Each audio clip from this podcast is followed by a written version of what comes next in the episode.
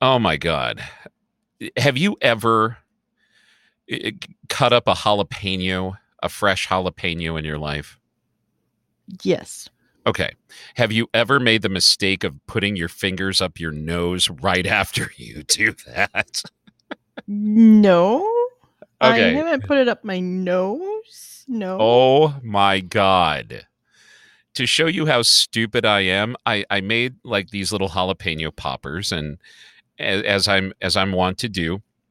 And I thought I washed my hands without realizing duh, they, there's oil on these things. hmm So uh, not that I was digging for gold or anything, but I had an itch in my nose. Yes. and I put my fingers in my nose and like half a second later I feel this burning. And it is such an intense burning. And i'm eating with my mouth open. And laura says what the fuck are you eating with your mouth open? Close your mouth and i and i'm and i'm trying to just vent my nose. It's so stupid. So pro tip everybody don't cut up jalapenos and then put your fingers in your nose. Eh, Maybe just don't put your fingers in your nose. well everybody puts their fingers in I know, but I mean, it's a good rule of thumb to try and avoid it. especially with jalapeno on your fingers. Well, or lemon juice or anything really. Oh, but this was so much worse. No wonder they make weapons out of peppers. Anyway, Oof, man. Anyway.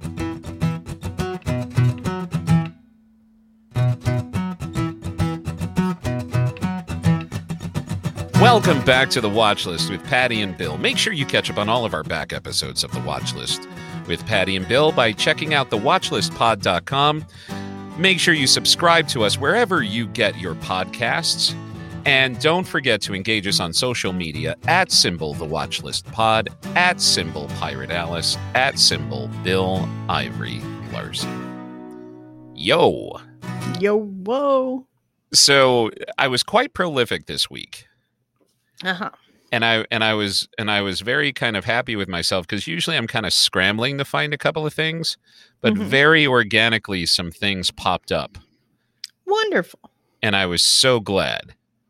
Hmm. And but I but I have to start off by by welcoming a new listener. Her name is Oh. Jennifer, Hello, Jennifer. and she works for the greatest football team in the world, the Philadelphia Eagles. Yo, and and I just wanted to say that she and I were talking. I told her we had a podcast, and and she pulled it up on her phone. So welcome, brand new listener, Jennifer. We may have a new listener in Tom. Who's Tom? Tom is my friend Kate's husband who likes podcasts. And I was talking to him about our podcast, and he pulled it up on his phone and, like, bloop. Sweet. So that I means we have 22 listeners. What? That's crazy talk. That's So much crazy. Oh my gosh. We are just several million listeners away from an actual sponsorship. But anyway. True. Very true. awesome. Oh God, I miss free stuff in life. Any whoozy. Anyway. So I I want to start off also. And and welcome new listeners, Tom and Jennifer, and everybody else who's checking the podcast out. Thank you. Hmm Did you catch the Kevin Costner thing that he did on the Field of Dreams uh, right before the baseball game before the White Sox and Yankees? I believe since I live in Chicago, yes, they had that all over the news. I cried like a baby. I I swear to you, and it and it got sent to me by David. Shout out to David. What's up, David? What, David? and and I'm sitting there watching it like, okay, let's see what they do here. But just Kevin Costner walking out of the cornfield silently, nothing but the score of Field of Dreams playing. And he's walking out there and he's rubbing the baseball and he's just looking around. And I don't think the the people in the stands, because it's so far away, had a clue that that was Kevin Costner but I'm sitting here and my mouth is quivering. I have tears rolling down my face. And then to see the Chicago White Sox come out of the field, oh my God, I, I just blithered like an idiot for, for and they had several those minutes. classic uniforms on too. And the classic uniform. Oh my god, it was perfect.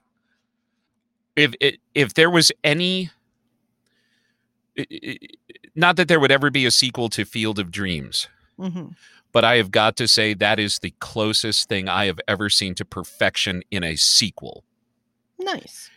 Even though it was an unintended thing, I just thought it was absolutely beautiful. So if you have not seen the Kevin Costner Field of Dreams walking out video, find it. Oh my God. All right. Cool. So what did you watch this week?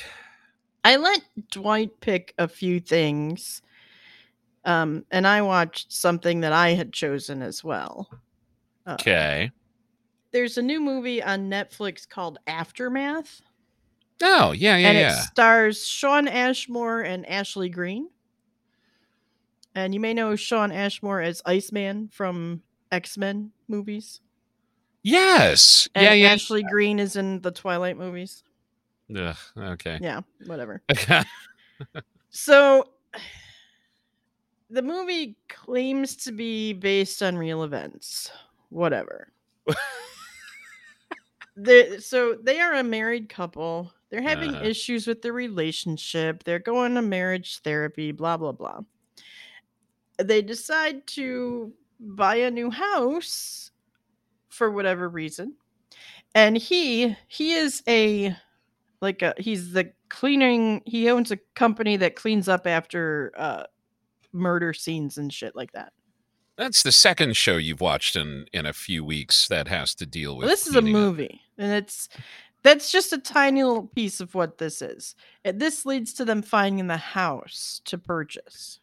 Okay. So they cleaned up after a murder suicide in this house. Mm. and he goes to they go to the uh the the sister of the guy who murder suicided and they make an offer on the house that she's having a shit time selling because you know it's a murder house now and she just wants it off her hands so she sells it to them at the cheapest pr- at the price that they offer and woo now they own a house and it's a murder house and she's the wife is a little afraid in the murder house. And of course weird shit starts to happen.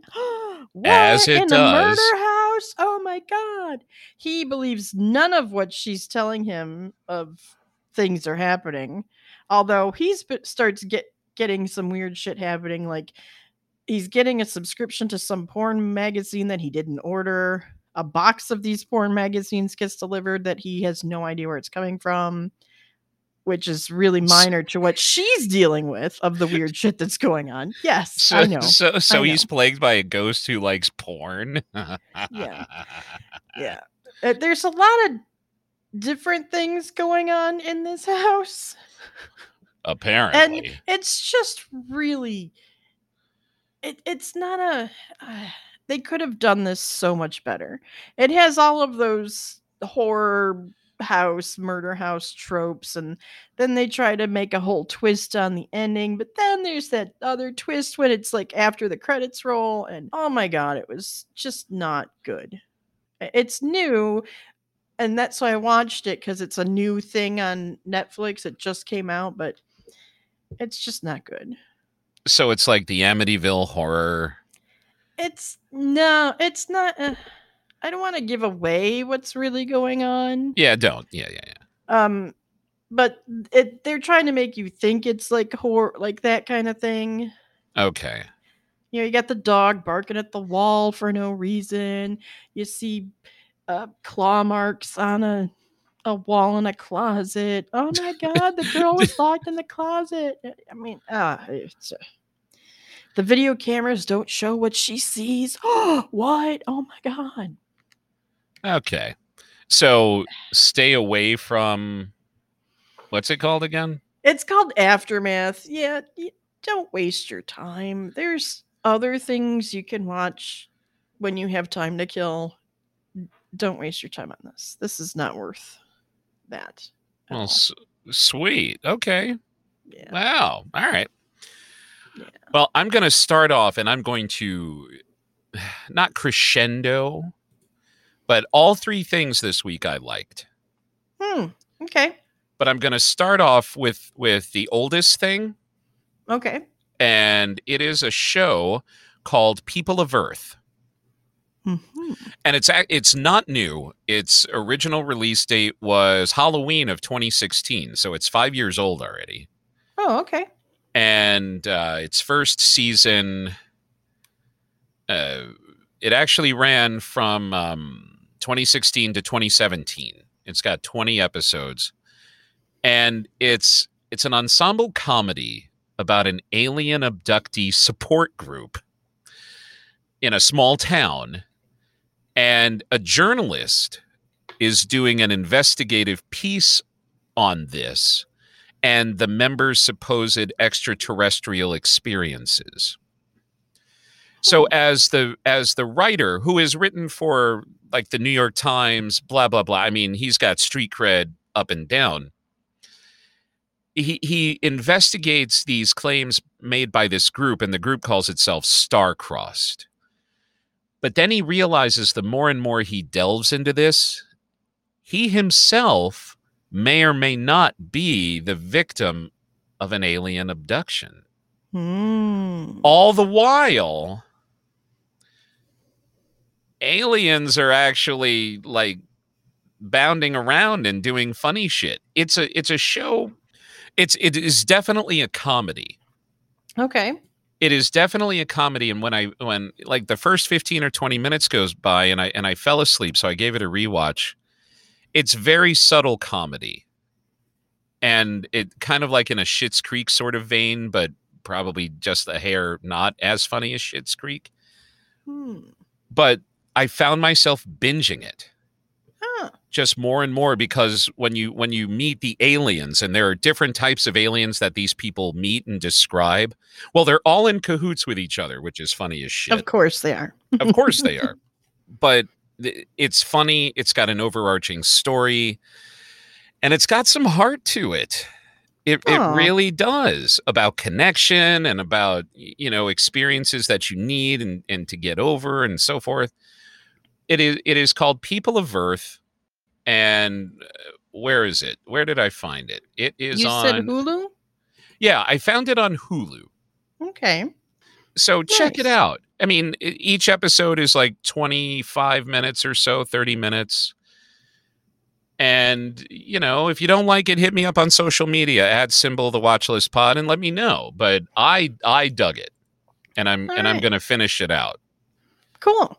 Okay. Yeah. Yeah, yeah, So the first of the things that Dwight picked, yeah. it is also on Hulu. It's Barb and Star go to Vista Del Mar. it's the Kristen Wiig. Uh, I think she wrote, produced it. Uh, she stars in it. Yeah. Uh, Yeah. And she also, uh, so she's Star, and Barb is played by Annie M- Mumolo, who was on Angie Tribeca. If you ever saw that, I I loved Angie. it. the first four seasons Beth of An- Widener on Angie Tribeca. was she? I'd have to go back. Yes. Angie Tribeca is great except for the last season, which nobody should watch. But anyway. Okay. And uh, Jamie Dornan is also in it, who was uh, Christian Grey from the Fifty Shades of Grey movie. Fifty Shades of But- Crap. Yeah, yeah. But this movie is oh my god, it it it's ridiculous. Through the whole thing, I kept thinking I should get up and go to bed. But then I couldn't get up. It was like watching a train wreck. The plot is just the most ridiculous insanity just ridiculous that like I didn't know most of what this was about. And as it starts up, uh, there's a kid on his bike delivering papers, singing to some some old like 70s music, singing along. And then he walks up to a tr- he, he keeps riding his bike after delivering one last paper. And he's in the middle of nowhere. I'm like, so what? He goes from the suburbs to the countryside on a like where what just happened here? How did he get there?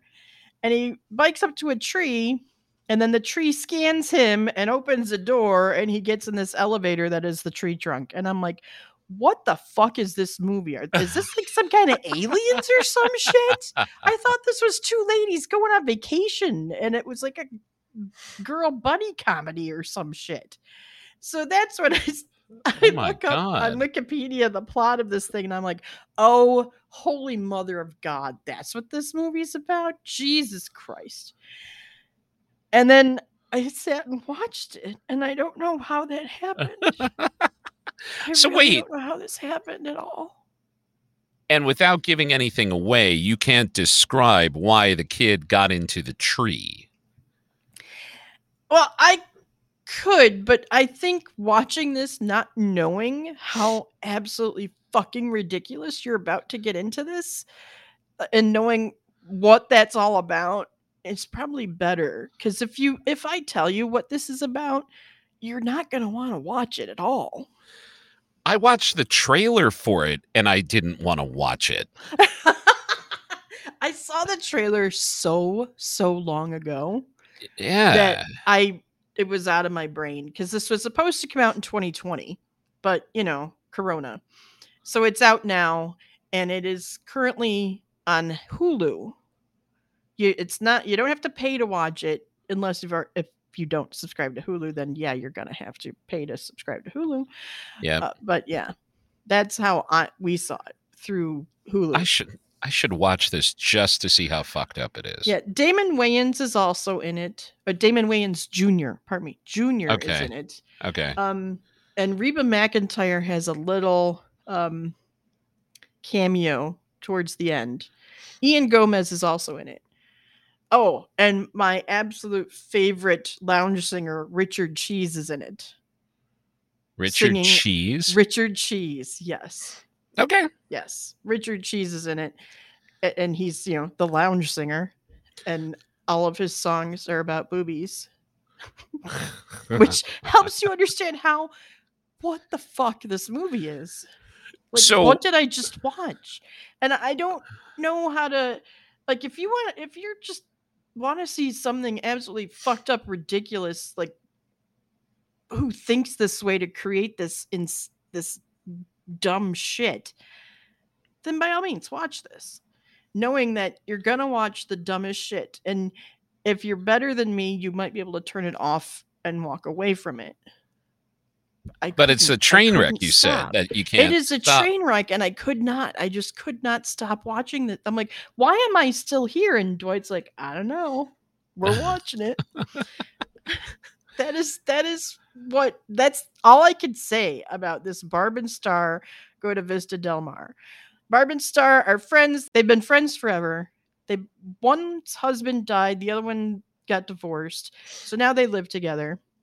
And in the same bedroom, they have twin beds next to each other. Oh, that's weird. Okay. they they're well this is how crazy it is they're in nebraska and they work at jennifer convertibles and at the start of the movie the manager calls them in and says um so apparently jennifer convertibles went out of business and nobody told us we're not getting more inventory so we're closing the store and that's like the beginning of what the fuck am i looking at All right. I will check this out. and that's when they get a, a brochure from some lady that apparently they don't really like much in town to go to Vista Del Mar, and that's that's where they go. okay. And the wackiness ensues. So I will watch this knowing full well I will not get this hour and a half back. Yeah, Okay. that's kind of how it goes. It's 107 minutes. 107 minutes. Oh, so that's a that's an hour and f- shit. Yeah, an hour and 47 minutes. Yeah. Okay. So, what did you see that was good? So I'm I'm debating about what to talk about next because I don't know I'll just all right, I'll just pick one. Okay. So I watched What If, hmm the new Marvel Studios animated anthology series that debuted just this past week on on Disney Plus. Okay. And it is an animated series that It explores alternate timelines in the multiverse and shows what would happen if major moments that we've already seen in the MCU films occurred differently. hmm And and the multiverse is a is a is a concept that they introduced to us in the Marvel world with Doctor Strange. Because they, you know, as he's learning about the universe and all that, they talk about a multiverse and then we learn more about it in like you know, we get hints of it in WandaVision and and all of this. Well, this is the animated series that shows you some really cool shit. And episode 1 is amazing. Hmm. so Peggy Carter, who's also voiced by Hayley Atwell as she was as she was portrayed in in the uh, Captain America movies. There's something that she does, and she's turned into the first super soldier, and and Steve Rogers is not. Now that's Interesting. now that's no surprise. That is in that is in the trailer for this. You're not missing anything. And they've already released a clip online if you haven't seen it already. I have got to say, not only was the animation on point in 4K, oh my mm. God, but it also helps having most of, I would say probably 85 to 90% of the original actors voice their original parts Oh, cool. Okay. And it's one thing that and in a future episode we're going to meet uh T'Challa or Black Panther and Chadwick Boseman voiced it, voiced it before he died. Oh, wow. Cool. So we get a little bit more of Chadwick Boseman rest his soul. So that's good. But I got to tell you if you love the Marvel universe stick around for this man because it's it is on I think. Hmm. And I have said this before. I think all of these shows, all of these TV shows are what they don't have the time to do in the movies.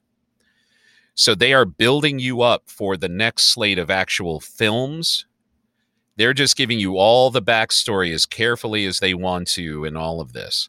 And very much like you would not, you know, purchase Hulu for Barb and Star go to the Vista Del Mar Definitely not. This it, it- this is worth getting Disney Plus for. Okay. It's it's extremely good, and if you have a sound system of any merit, turn that shit up because it sounded amazing in 7.2 surround sound. Cool. Just Awesome. absolute absolutely amazing. It's called What If. It is on Disney Plus. You should check it out. So the next thing that Dwight picked out is on Apple TV Plus, and it is something that I would subscribe to Apple TV Plus to see. Ooh. This one he actually did a good job with. Yeah, yeah, I know. I like how you roll the bus over your husband, but that's all right. Ah, some some of the stuff he picks, man. Oh my god.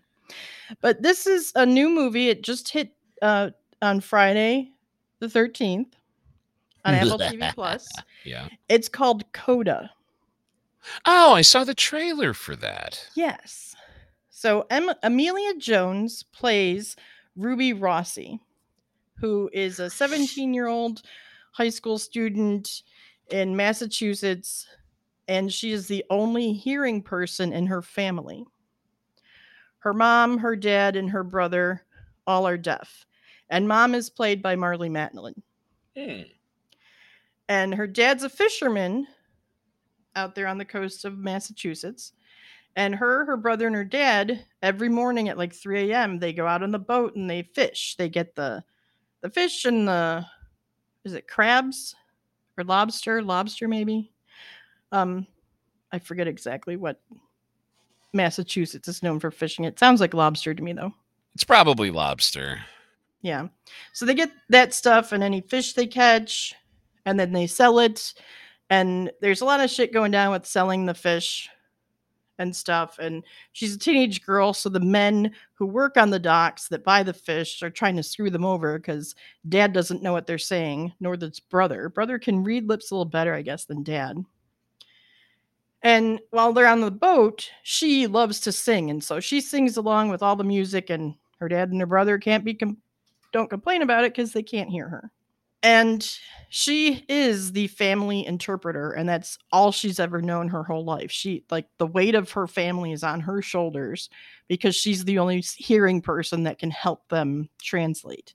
So they've fallen onto her and relied on her for everything.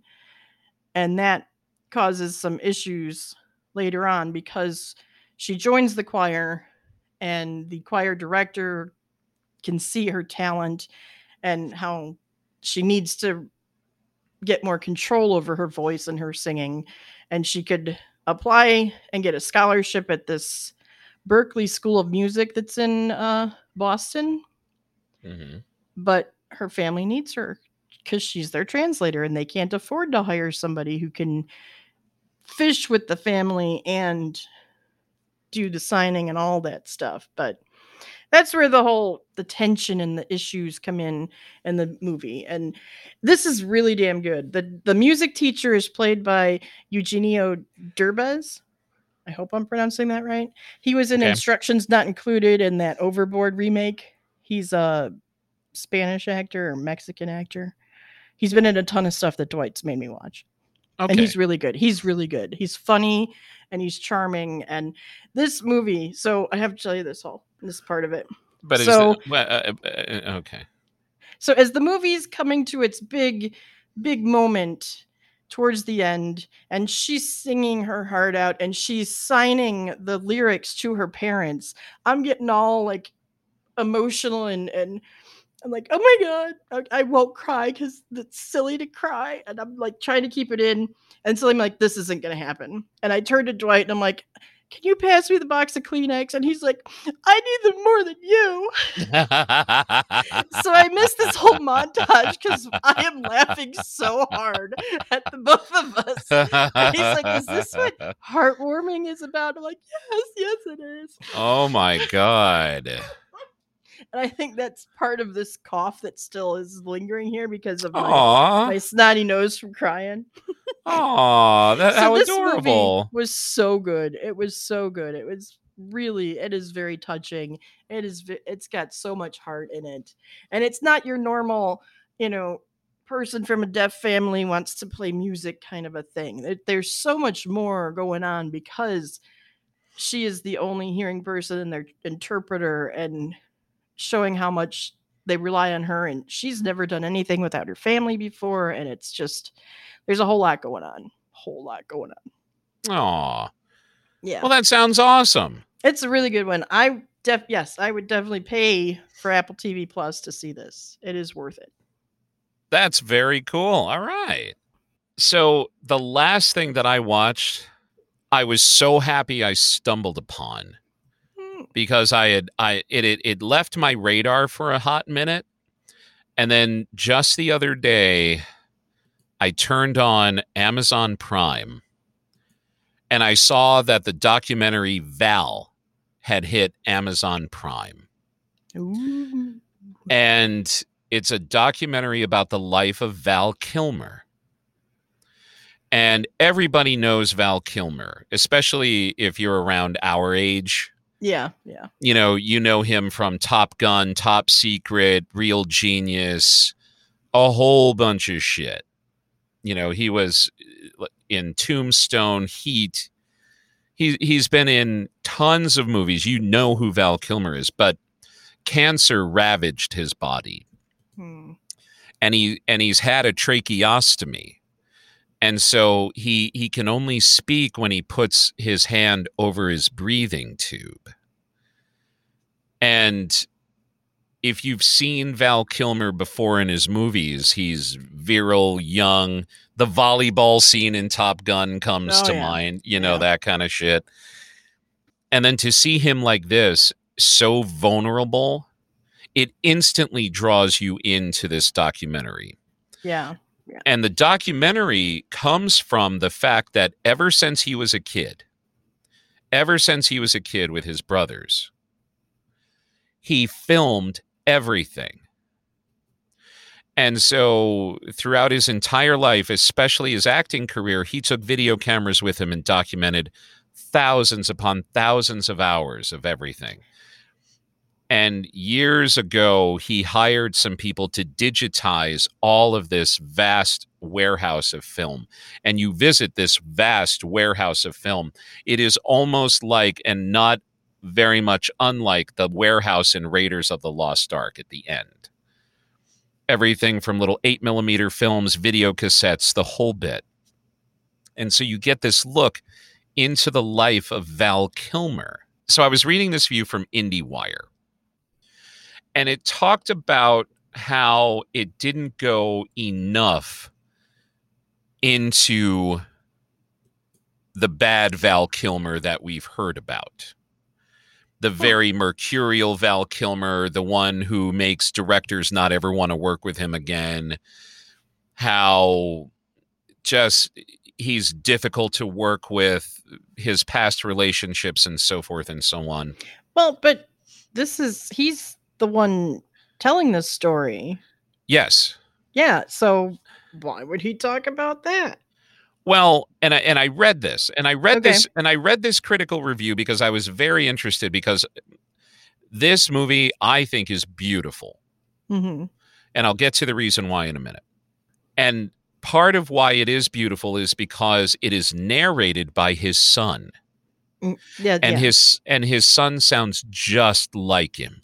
Totally. I kept wondering, wait a minute, wait a minute, who's this talking? Wait. Oh man, it's it's almost as and sometimes God gives the gift of the voice to many people. Like John David Washington could absolutely be the voice of Denzel Washington if he wanted to be.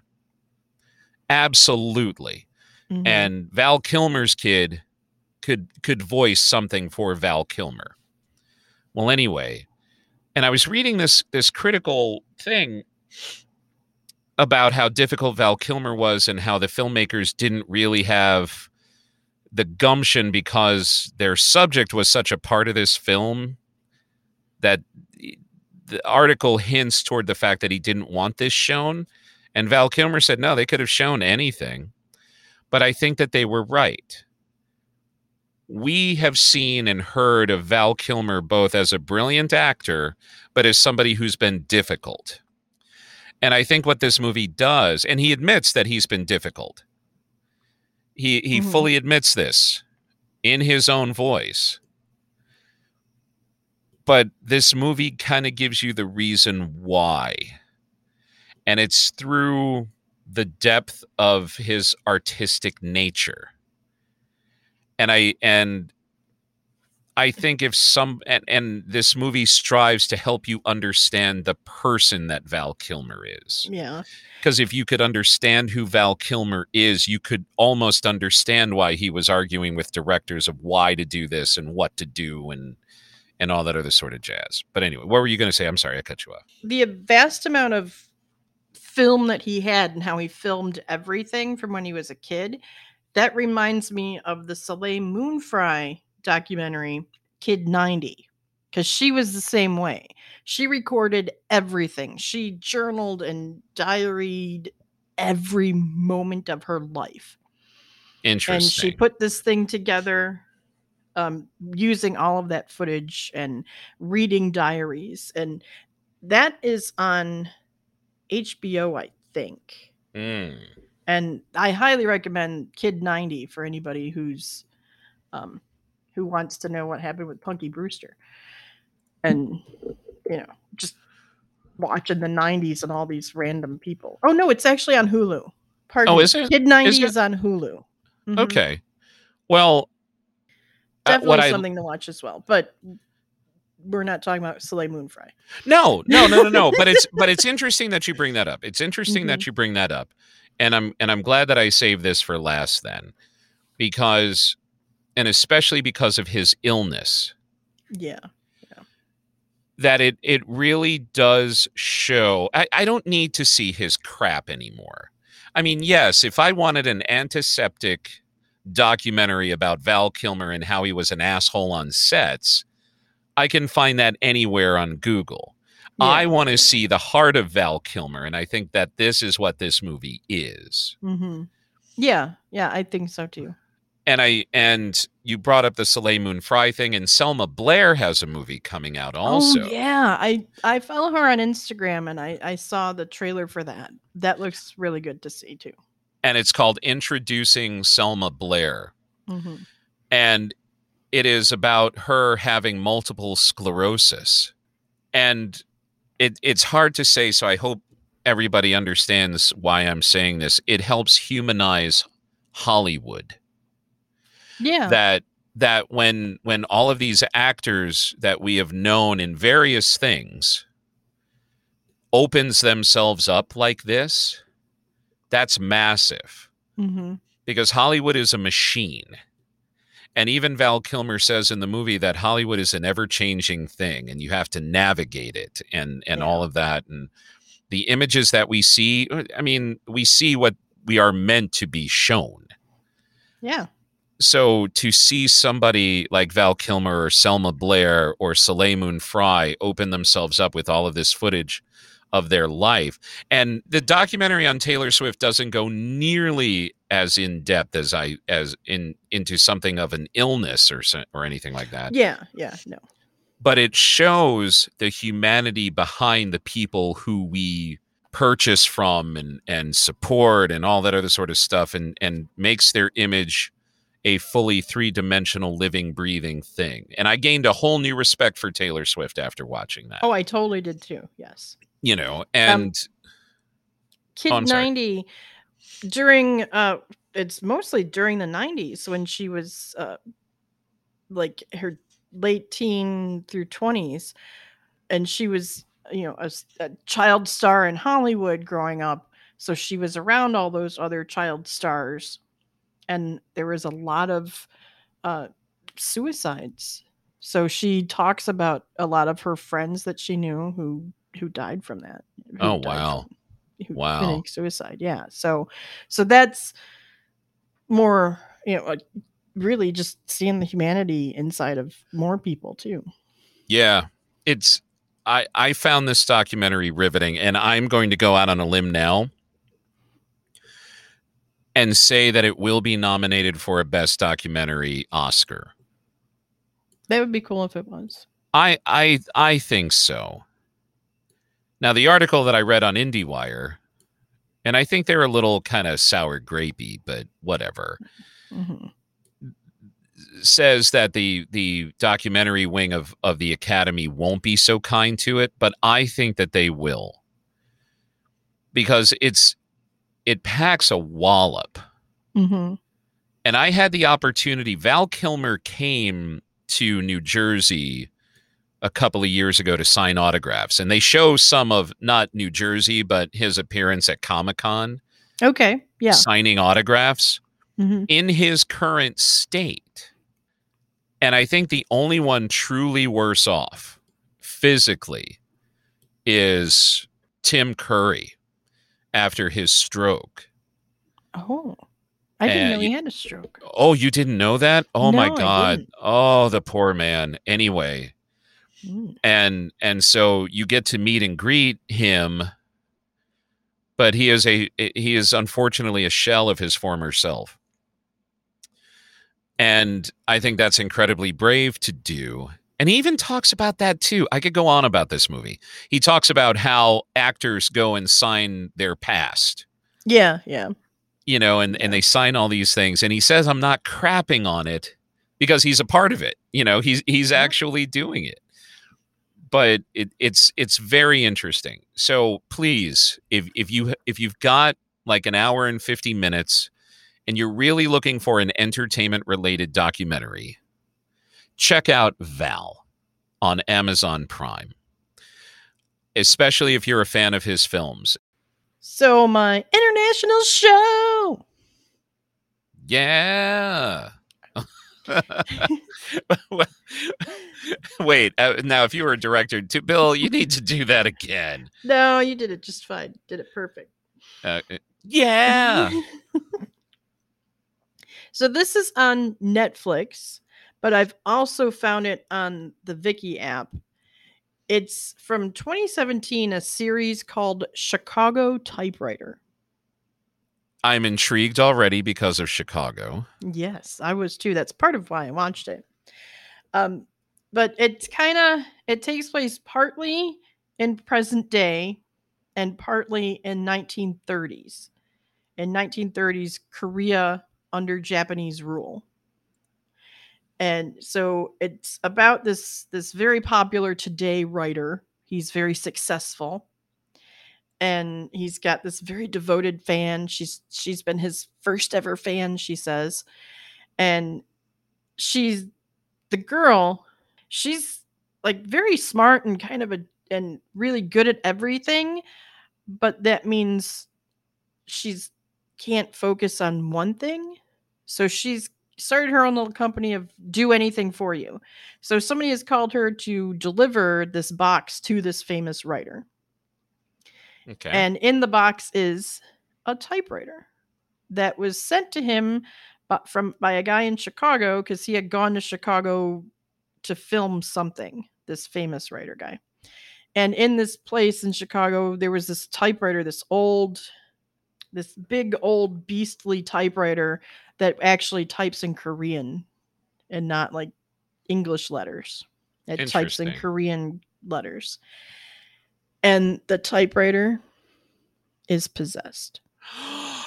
no, I couldn't smell that coming at all. yeah, yeah. So the part that's back in the 30s is their past lives.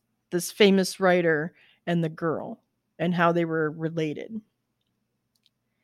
Okay. And uh, then there's this guy who shows up at the famous writer's house because he's get he's all blocked out of nowhere. He can't write anything, and so they've hired a ghostwriter to help him. And that ghostwriter also passed life in 1930s Korea. And they were freedom fighters trying to break free of Japanese rule.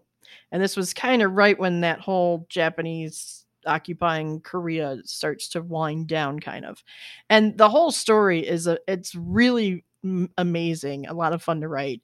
And there's a little play on the typewriter that physically came from Chicago and the fact that Chicago typewriter is what they used to call Tommy guns because it sounds like an old typewriter.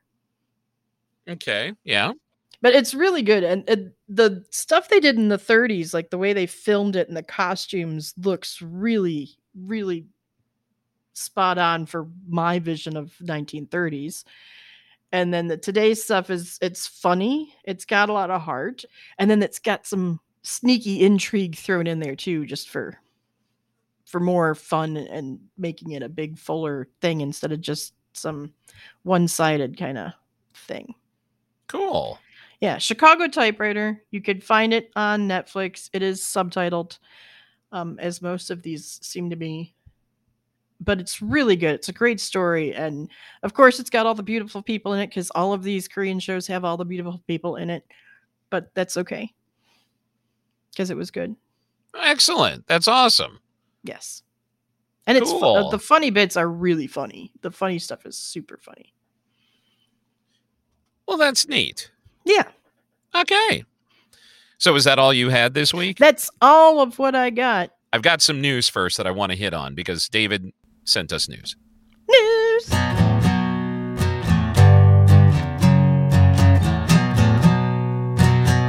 News. Do do do do do do do do do do. Okay. So as always, Dave sends us incredible stuff. Yes. and and and first first and foremost he says dodged a bullet chloe bennet exits the cw's powerpuff regirl powerpuff girls remake Oh, rem- oh. And she yeah, was They're in- doing a live action Powerpuff Girls. and and she was supposed to be blossom Mhm. well she's she's not doing it and he said dodged a bullet and i'm like great i never watched an episode of powerpuff girls in my life I loved the Powerpuff Girls. Sam was Okay. totally into it. I got totally into it. I love Buttercup. She's my favorite because she is the fighter. ah okay Sam like Bubbles, who sense. is the joy and the laughter. Ah, okay. Well, There you go. All right. So the original uh, Universal Monster Classics are getting the 4K treatment. Dracula, Frankenstein, the Invisible Man, and Wolfman, uh, which pisses me off because I bought them in Blu-ray. So, Oh, Fuck me sideways. Thank you. I never you. bought a Blu-ray player, so Well, no, I no, but I bought the digital copies, ah, which is something that we will get to. But I, see. because I was thinking, how much better could they be? Well, they're in fucking 4K now. And my response today was, well, fuck. I bought them in Blu ray. Anyway, so uh, their street date appears to be October the 5th. And and I got to tell you, if you if you are a casual fan of like vintage movies and horror and all that stuff, each one of those is absolutely worth a watch if you have never seen the original Dracula, Frankenstein, Wolfman, or Invisible Man. They are incredible. They are great works for their time, especially. And especially the story of Dracula that I heard.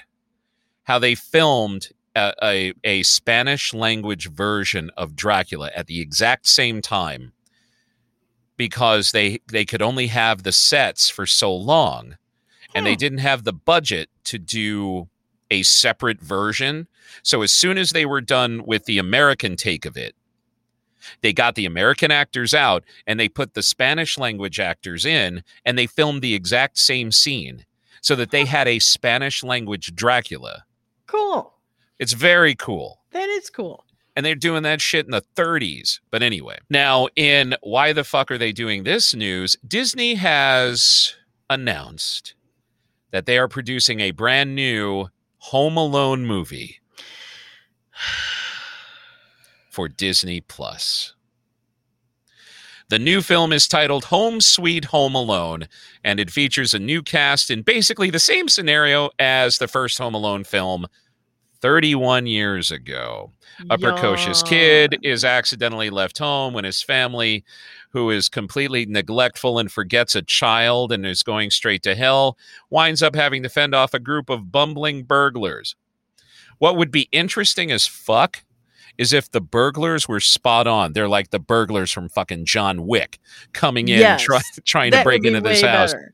And that the kid far more entertaining. and the kid was a complete badass.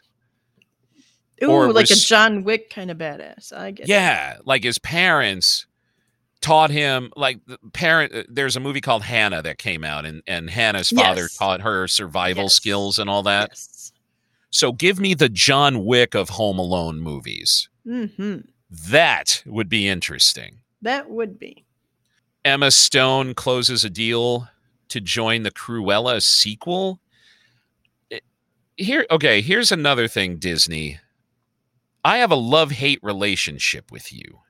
Mhm. as I'm sure many people do.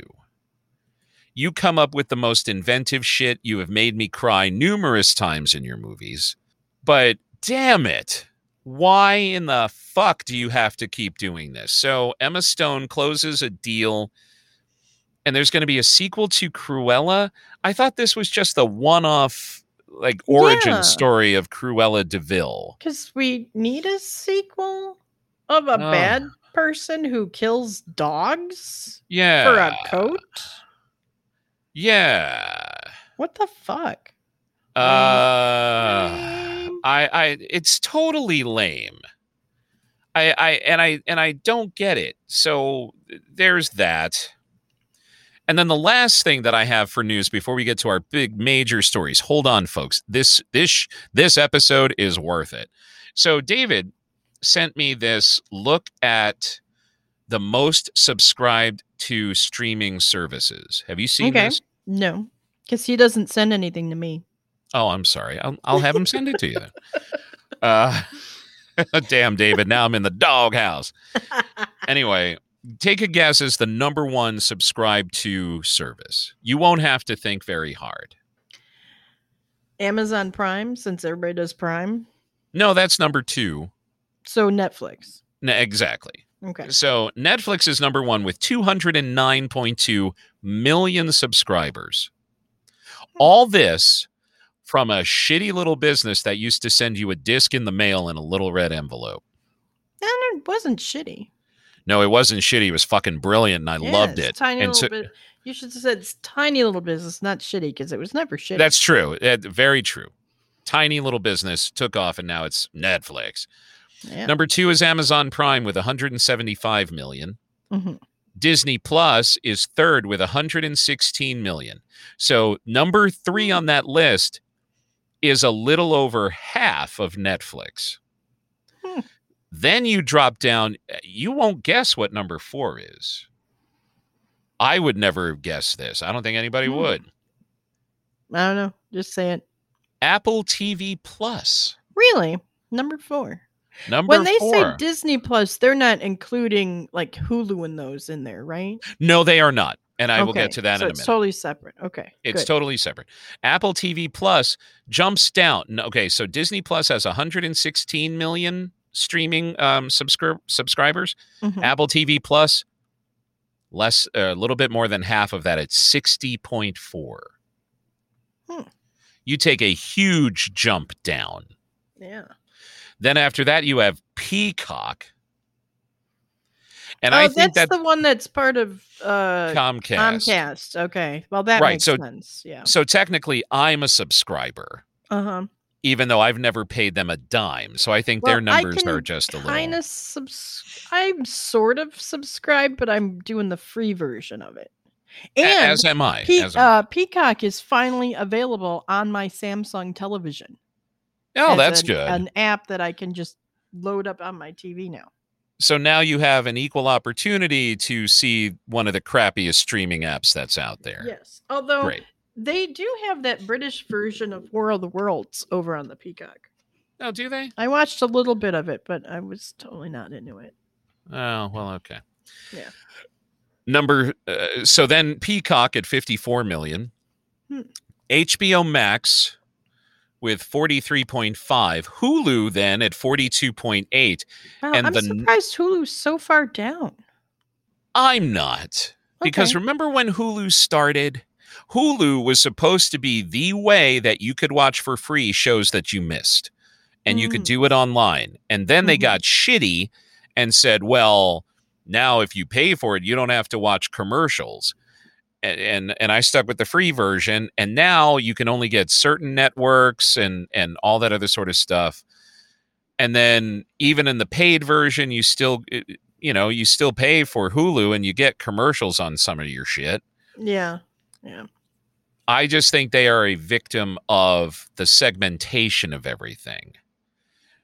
So certain movie companies fell off of Hulu to start up their own shit. Mhm. So, Okay. but the last one, and this is really sad. So sorry, Suzanne. I know you think I shit on Paramount Plus. I'm not shitting on Paramount Plus. I'm just stating the facts. Just the facts, ma'am. Shout out to Suzanne, by the way. Paramount Plus, 9 million subscribers. They are number eight. Wow. They literally have less than 5% of the subscribers of Netflix. Wow. Yeah. So that brings up a very interesting point that that Pattie sent to me. hmm You know we don't own shit when we buy a digital movie.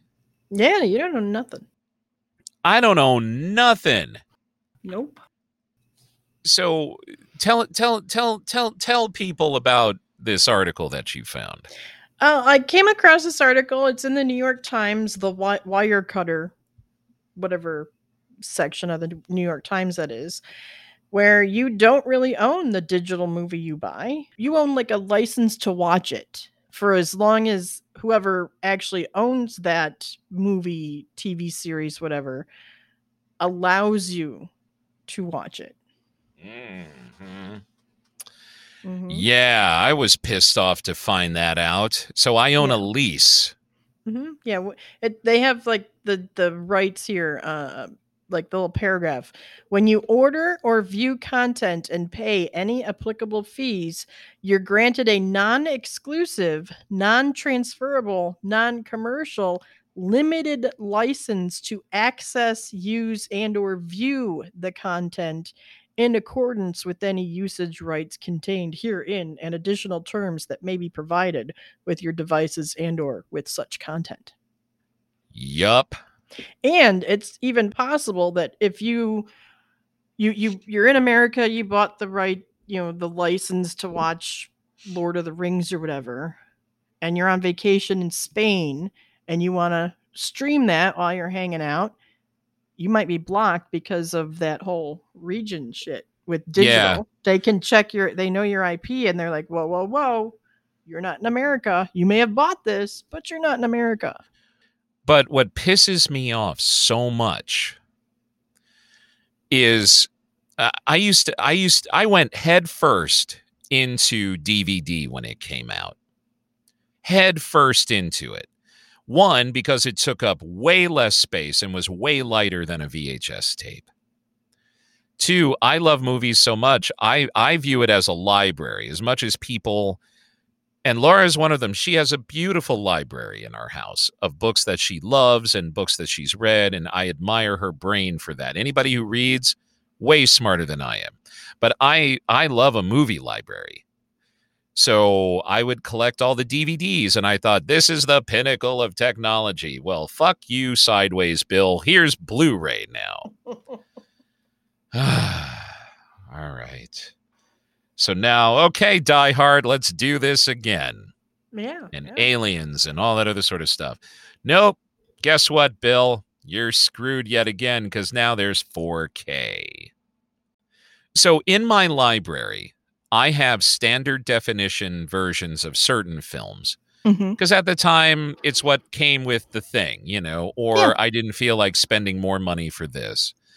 I have standard definition, I have Blu ray version, and I have 4K.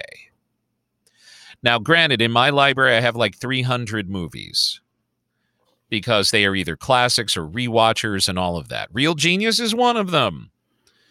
But to learn that I don't actually own these things pisses me off. But I guess in the back of my mind, I have always known that at least I, I hitched my wagon to the one service that's left, which is Vudu.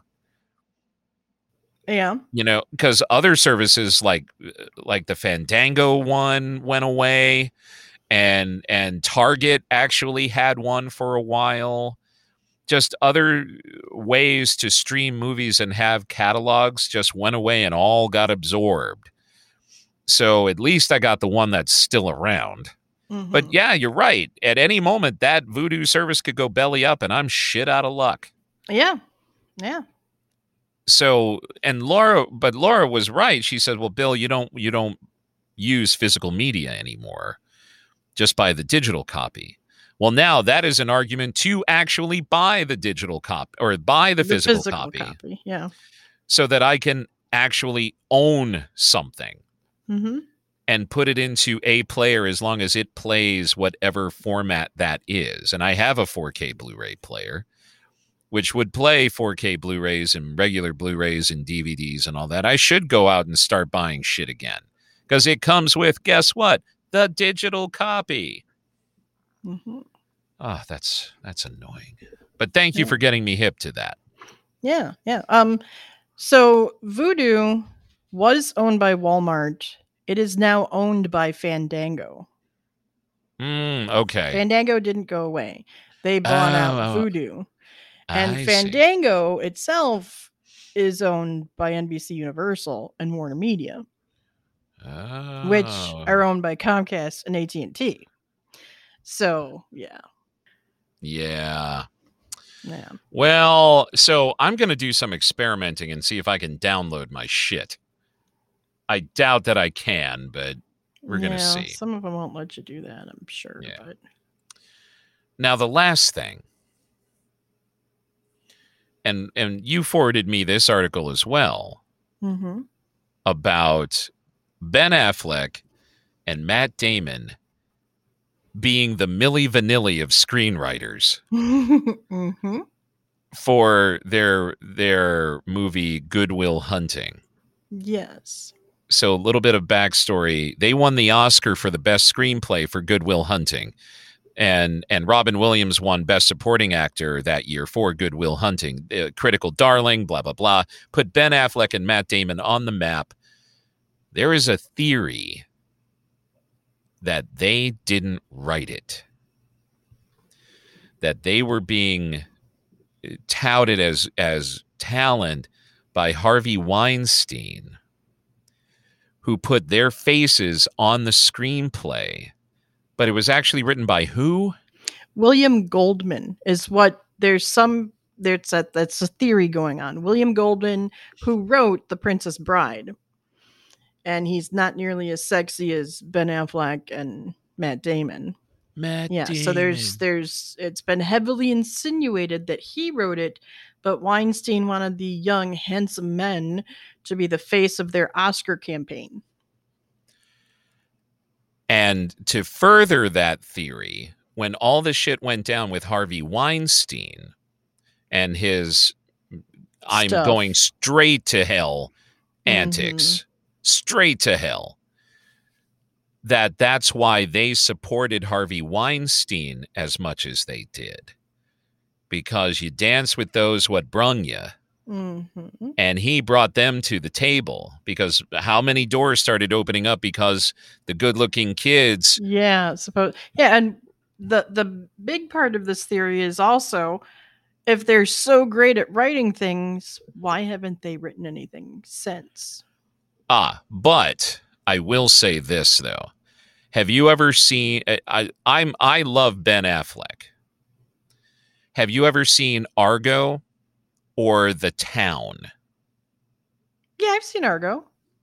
I don't the town. I'm not sure if I've seen that. so it doesn't the ring any bells. give me a second here Mhm. But I've seen Argo. Yes. So the town is directed by Ben Affleck. His directing and producing chops are absolutely incredible. So, but he also, for the town, is a co writer of the screenplay as well. So there are certain things that I can I can say, oh, that's very interesting. But I truly believe Ben Affleck has the talent to do that because of his other work that he's done Okay. since then. But it is a very interesting theory that these young kids who never did another thing in their lives before that moment except being an extra, like they were both in, um, or was it just Affleck in School Ties with Brendan Fraser? Mm. uh, you know, they were they were extras and and just had little bit parts and all that other sort of jazz. And now all of a sudden they're Ben Affleck and Matt Damon. Interesting theory. Log on to the watchlistpod.com, click on that contact us button or engage us on social media. What do you think of that theory? Do you care? yeah. Do you even care? Do Yeah, you even this- care? Yeah. Yeah. It's I like don't- I don't 25 years ago. Who gives a shit? Yeah. but it, it but it but it shows again some of the seedy underbelly of Hollywood oh yeah. that this Yeah. that this is even a possibility. Now those Mhm. kids may be geniuses and we just don't know and it turns out that that Matt Damon just wanted to act and not necessarily do a whole lot of writing, but I think he does. Um, but Ben Affleck is certainly the more prolific cuz he won a best picture Oscar for Argo. oh, that was and that was a really good one. too. That was a great fucking movie. So, anyhow, just very, very interesting works released in the past and theories and all that that give you an inside look at Hollywood. Not to mention this whole ScarJo lawsuit that's going on Mm.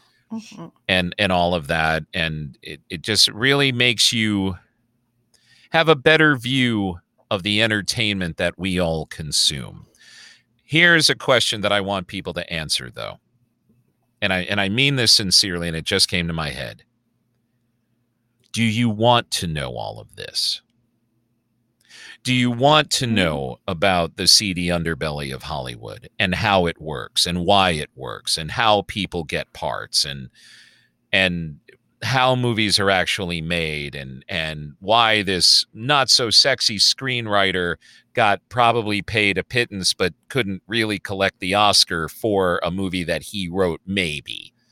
Do you want to know that or do you just want to go see the goddamn movie? Yeah. That's what I want to know. Hit us up on social media, hit us up on the website, let us know that. Any Uzi. All right, that's all we've got this week. Just please be safe out there, mask up. Since we have to do that again. Get vaccinated. Get yes, please get vaccinated. And if you don't, just stay the fuck out of the way and go home. just be yeah, home. Seriously. Anyway. So anyway, everybody have a good week. Mhm. We will touch base with you next time and watch some good shit. Let us know what you're watching. And we'll we'll talk to you later. Okay, bye. Bye.